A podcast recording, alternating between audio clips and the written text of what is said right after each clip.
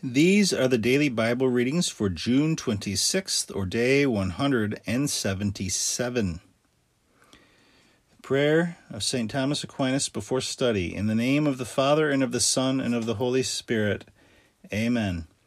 O infinite Creator, who in the riches of thy wisdom didst appoint three hierarchies of angels, and didst set them in wondrous order over the highest heavens, and who didst apportion the elements of the world most wisely do thou, who art in truth the fountain of light and wisdom, deign to shed upon the darkness of my understanding the rays of thine infinite brightness, and remove far from me the twofold darkness in which I was born, namely sin and ignorance. Do thou, who givest speech to the tongues of little children, instruct my tongue and pour into my lips the grace of thy benediction. Give me keenness of apprehension, capacity for remembering, method and ease in learning insight in interpretation, and copious eloquence in speech. Instruct my beginning, direct my progress, and set thy seal upon the finished work. Thou, who art true God and true man, who livest and reignest, world without end. Amen. The second book of Paralipomenon, otherwise called the second book of Chronicles, chapters 3 and 4. And Solomon began to build the house of the Lord in Jerusalem, in Mount Moriah, which had been shown to David his father in the place which David had prepared, in the thrashing floor of Ornan the Jebusite. He began to build in the second month, in the fourth year of his reign. Now these are the foundations which Solomon laid to build the house of God the length, by the first measure, sixty cubits, the breadth, twenty cubits, and the porch in the front, which was extended in length according to the measure of the breadth of the house, twenty cubits, and the height was a hundred and twenty cubits, and he overlaid it within with pure gold. And the greater house he ceiled ceiled with deal boards and overlaid them with plates of fine gold throughout. And he graved in them palm trees, and like little chains interlaced with one another. He paved also the floor of the temple with most precious marble of great beauty, and the gold of the plates, with which he overlaid the house and the beams thereof, and the posts, and the walls and the doors was of the finest. And he graved cherubims upon the walls. He made also the house of the Holy of Holies, the length of it according to the breadth of the temple, twenty cubits, and the breadth of it in like manner twenty cubits. And he overlaid it with plates of gold amounting to about six hundred talents. He made also nails of gold, and the weight of every nail was fifty sicles. The upper chambers also he overlaid with gold. He made also in the house of the Holy of Holies two cherubims of image work, which and he overlaid them with gold. The wings of the cherubims was extended twenty cubits, so that one wing was five cubits long and reached to the wall of the house, and the other was also five cubits long, and reached to the wing of the other cherub. In like manner, the wing of the other cherub was five cubits long, and reached to the wall, and his other wing was five cubits long, and touched the wing of the other cherub. So the wings of the two cherubims were spread forth, and were extended twenty cubits, and they stood upright on their feet, and their faces were turned towards the house without. He made also a veil of violet, purple, scarlet, and silk, and wrought in it cherubims. And he made also before the doors of the temple two pillars, which were five and thirty cubits high, and their chapters were five cubits. He made also, as it were, little chains in the oracle, and he put them on the heads of the pillars, and a hundred pomegranates which he put between the little chains. These pillars he put at the entrance of the temple, one on the right hand and the other on the left. That which was on the right hand he called Jachin, and that on the left hand, Boaz. He made also an altar of brass twenty cubits long, and twenty cubits broad, and ten cubits high. Also a molten sea of ten cubits, from brim to brim, round in compass. It was five cubits high. A line of thirty cubits com- compassed it round above, and under it there was the likeness of oxen, and certain engravings on the outside of ten cubits compa- compassed compassed the belly of the sea, as it were of two rows. And the oxen were cast, and the sea itself was set upon the twelve oxen, three of which looked towards the north, and three towards the west, and other three towards the south, and the other three that remain towards the east. And the sea stood upon them, and the hinder parts of the oxen were inward under the sea. Now the thickness of it was a handbreadth, and the brim of it was like the brim of a cup or a crisped, crisped lily, and it held three thousand measures. He made also ten lavers, and he set five on the right hand and five on the left to wash in them all such things as they were to offer for holocausts.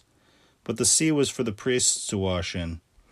And he made ten golden candlesticks according to the form which they were commanded to be made by, and set them in the temple, five on the right hand and five on the left.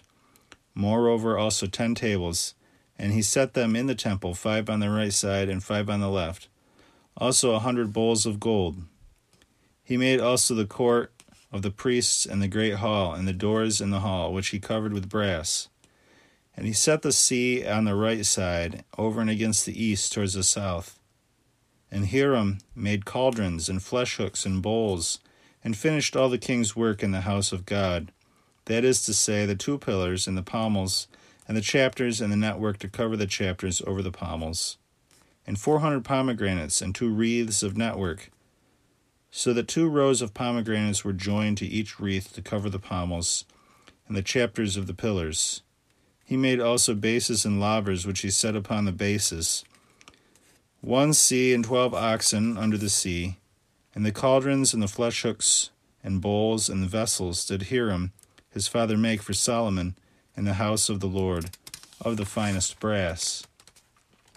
In the country near the Jordan did the king cast then in a day ground between the so- between Socoth and Saredatha, and the multitude of the vessels was innumerable, so that the weight of the brass was not known. And Solomon made all the vessels for the house of God, and the golden altar, and the tables upon which were the loaves of proposition. The candlesticks also of most pure gold with their lamps, to give light before the oracle, according to the manner. And certain flowers and lamps, and golden tongs, all which were made of the finest gold. The vessels also for the perfume, and the censers, and the bowls, and the mortars of pure gold, and he graved the doors of the inner temple, that is, for the Holy of Holies. And the doors of the temple without were of gold. And thus all the work was finished, which Solomon made in the house of the Lord.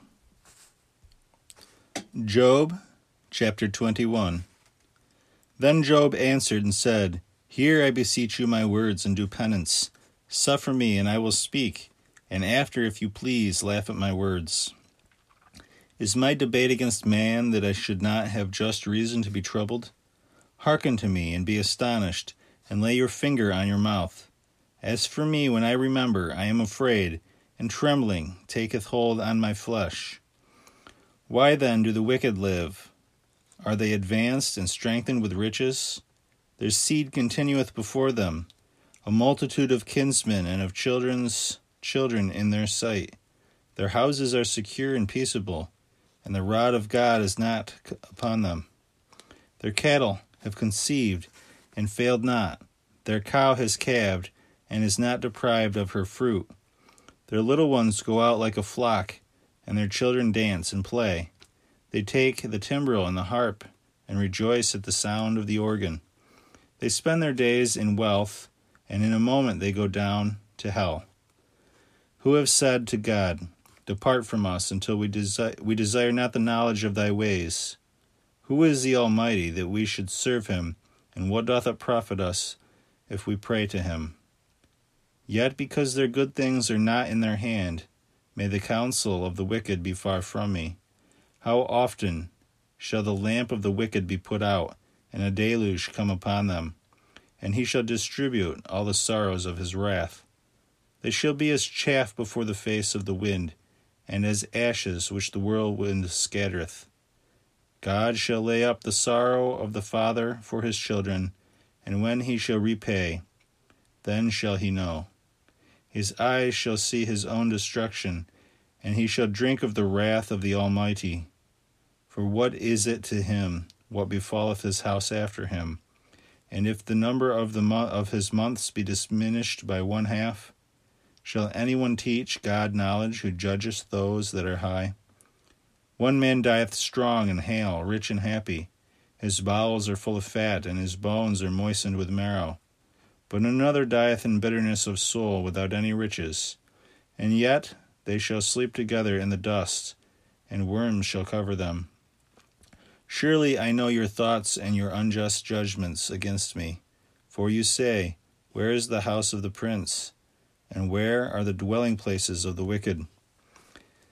Ask any one of them that go by the way, and you shall perceive that he knoweth the same things.